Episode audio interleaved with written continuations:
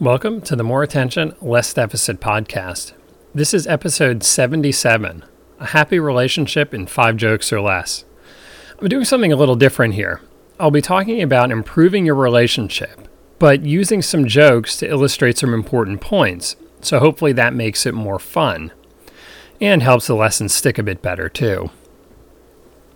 The book, More Attention, Less Deficit Success Strategies for Adults with ADHD, is available at addwarehouse.com and pretty much everywhere else, including on the Kindle. But if you enter coupon code 19380, my zip code, at addwarehouse.com, you'll save 25%. I'm psychologist Dr. Ari Tuckman, author of More Attention, Less Deficit and Integrative Treatment for Adult ADHD, a practical, easy to use guide for clinicians. For more information about either book, archives of this podcast, links to past presentations, handouts, and information about upcoming teleclasses and presentations, check out adultadhdbook.com. I'm going to do something a little different this, this time. As I mentioned in previous podcasts, I'll be doing a presentation for Baltimore CHADD on Friday, September 24th, titled Make Love, Not War a lighthearted look at making ADHD relationships work. I started playing around with the slides and changed the title to A Happy Relationship in 12 Jokes or Less. Now, I had a lot of fun with it because it gave me a chance to use some of my favorite jokes, or, you know, at least the clean ones. I've always felt that you can tell a lot of truth and really get a message across with a good joke, or at least some good humor about it. So, this podcast is a taste of what I'll be presenting in Baltimore. If you can make it in person, I know you'll have a good time and learn a lot. You know, and not that I don't look forward to every presentation I do, but I'm really looking forward to this one because I think it's going to be a lot of fun. So, you can get more information about it by clicking through the new presentations page at adultadhdbook.com. So, here we go. So, how many psychologists does it take to change a light bulb? None. The light bulb has to want to change. Okay, so that's not the best joke ever, but um, the message there is that it's a lot easier to change if you're willing to do it. Nobody can really force us to do something if we don't want to do it. Um, tends to not work out that well, but you know, by the same token, in relationships, a lot of situations come up that let's just say, encourage us to work on our issues. At least if it's a good relationship, it does. So, um, hopefully, through this joke, through the rest of the jokes, you know, have a little bit of fun, a little bit less defensive, um, hear a few things, learn a few things. So, let me start with another, let me tell another joke here. Young guy walks into a bar, buys everybody around a drinks. He's in a great mood. He's really happy. Um, sits down next to this older guy who, you know, thanks him for the drink and asks him, So, what's going on? Why are you buying everybody a drink? And the guy says, Well, you know, asked my girlfriend to, to, you know, to get engaged. She said, Yes, we're getting married. It's going to be great. Older guy says, Huh, well, that's interesting. You know, why are you getting married? And the guy says, Well, you know, I'm getting married because I want to have sex every night. The older guy says, Huh, that's why I got divorced. Now, what I like about that joke is that it shows how we get into relationships for one reason, and lo and behold, the relationship turns out to be different than we want. And yes, definitely relationships are more than sex, but you know, sex always makes jokes funnier or something. So, um, so that's kind of the learning experience of relationships is finding a way to make something work even if it's not what we were expecting. And like I said sort of a minute ago, good relationships force us to work on our issues. Now, it's definitely not always fun, but it is good for us. And the reason why relationships force us to work on our stuff and become a better partner, and through that process, a more mature and better developed person, is that we have a lot more invested in the relationship, in our close, intimate relationships, than we do in casual relationships. And our romantic partner has more invested as well. That's where the tug of war comes from, but that's also where the growth comes from. As a result, relationships, close relationships, bring out the best in us, as in generous, kind, um, helpful, empathic, all of that good stuff. But they can also bring out the worst in us, you know, resentful, petty, jealous, maybe a little vindictive. Um, you know, not the stuff to be proud of, but certainly the stuff that that applies to everybody. Like we all we all have those moments. And of course, as a relationship moves along, it starts out very happy and easy. But of course, then what happens is we resolve all the easy stuff, and what we're left with is the harder stuff. I mean, by definition, we're left with this stuff that is a lot harder to resolve. So that's where you get into the real work of relationships, which brings us to our next joke. A woman goes on a business trip, and she and her husband they have this cat. She loves the cat. She's had it you know for almost 20 years. It's a big part of her life. So obviously it's very important to her that this cat be well treated when she's away. So she's been gone for a few days. She calls her husband to check in says so you know how's fluffy doing? And her husband says um well fluffy's dead. And she's just shocked by this and she can't believe that her you know beloved cat died and she's upset. And then you know she tells her husband i can't believe you just told me like that. You need to ease me into it. You know this is a big deal. So you need to you know when i ask how fluffy's doing the first day you need to say well, Fluffy's on the roof and we don't know how she got up there, but we can't get her down. And then the next day, you know, she's still on the roof and we can't get her down and she's looking kind of weak. And then, you know, kind of work me into it. So the husband says, Oh, okay, I gotcha. So then the wife, the woman says, So, well, anyway, how's my mom doing? The husband sort of pauses for a moment and says, Um, your mom's on the roof. And what I like about that joke is that this is why I, well, I won't say hate. Okay, I will say hate. This is why I hate, you know, communication training for relationships. And I don't hate it in the sense that I think it's awful. I just hate it in the sense that fixing a relationship, making a relationship a really good one, it takes more than just communication. That it's not about just communicating better and doing these sort of, you know, various little exercises that really to make a good relationship takes a lot more work than that. So that's why I sort of often don't like communication exercises because I feel like it's it's just skimming the surface and it's not really getting to what really matters.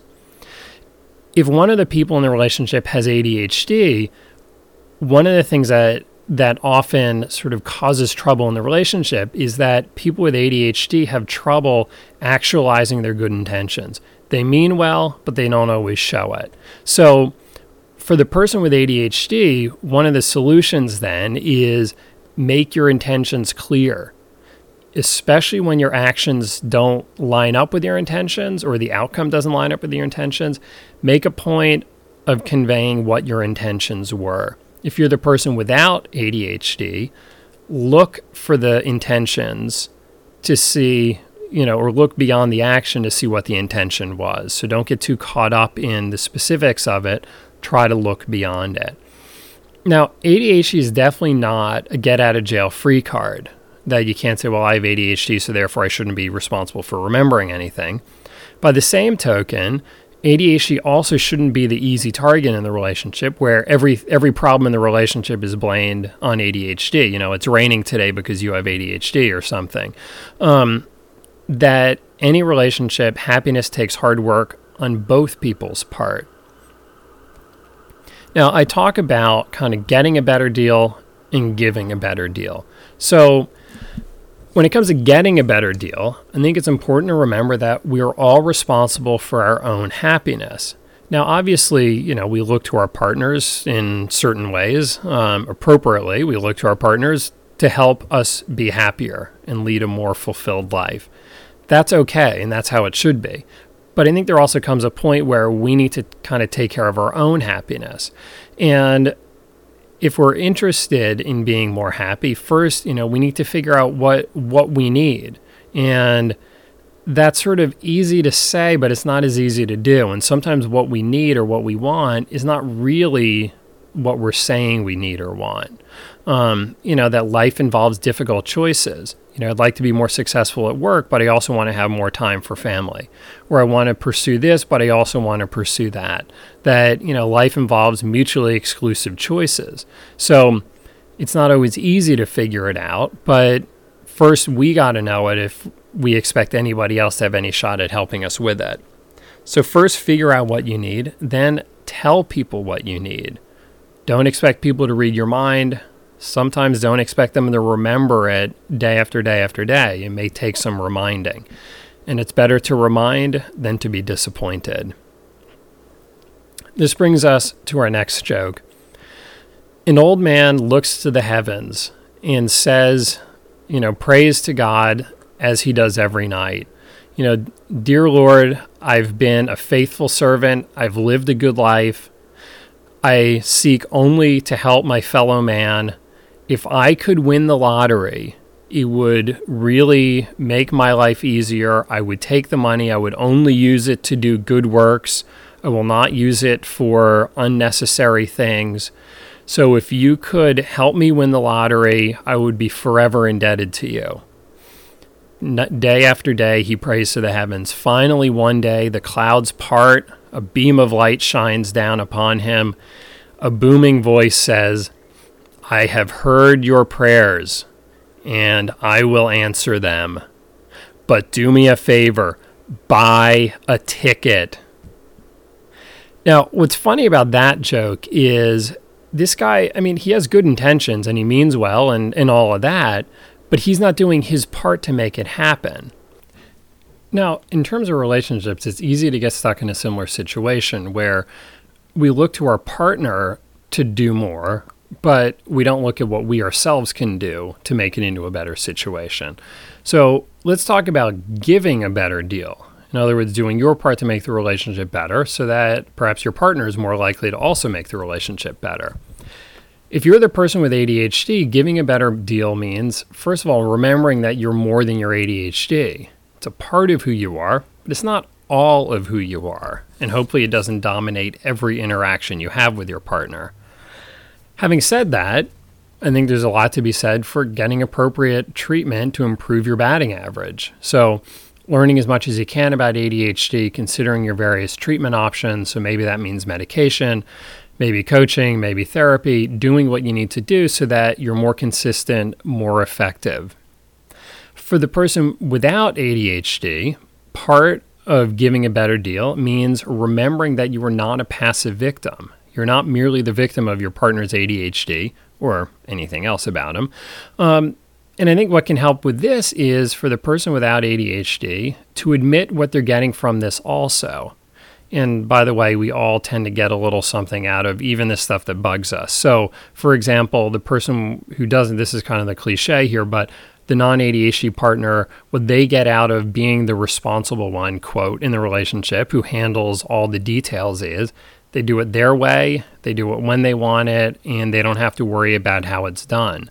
So, you know, they feel less anxious, they're happier in that regard, and yet by the same token, they also resent the fact that it always falls to them. So it can kind of cut both ways. Now, uh, this concept of the magic threshold, and the idea is that perfection is nice. I mean, if you can pull it off, which probably you can't, but it's nice, you know, but it's not necessary in that sometimes even partial progress can create a significant subjective improvement. So, for example, the person with ADHD is often, you know, is late less often. And when they are late, they're not as late. So instead of half an hour late, they're 15 minutes late, for example. Once again, not perfect, but that difference may be enough that the other person is like, eh, good enough for the non ADHD partner, it may mean that, you know, they get less angry. So they're not, you know, the intensity of their anger is less. Less often are they angry, and the recovery is a bit faster. Um, so, you know, subjectively, the relationship feels more satisfying. When it comes to the magic threshold, when it comes to the sort of progress and improvement, give credit where credit is due. So notice what your partner is doing well, notice what you're doing well. Now, in terms of giving a better deal in general, relationships are all about negotiation. The trick is to disagree respectfully and productively because you will disagree. There's always going to be something where you don't have the same opinion or the same desire. The trick is to do it respectfully and productively, which kind of brings us to the idea of integrity, which means behaving well for your own sake not just for your partners. And this gets us sort of away, hopefully, if we can do it well, from the kind of reactivity where it becomes this tit for tat kind of thing. So, you know, the question ask yourself is what kind of person do you want to be? And to look at the bigger picture and not just this specific little situation that's happening in that moment. When we look at the bigger picture, it's often easier to, um, I don't know, sort of focus on doing the right thing now. Which brings us then to our last joke. A family goes to the beach and you know, they have their little toddler, and, you know, the dad and the toddler are playing by the edge of the water, and the waves are coming in and the waves are going out. But they're all pretty small, and it's kind of, you know, no big deal, sort of an idyllic little scene. All of a sudden, a large wave comes, crashes over the toddler, and sweeps her out to sea, disappears.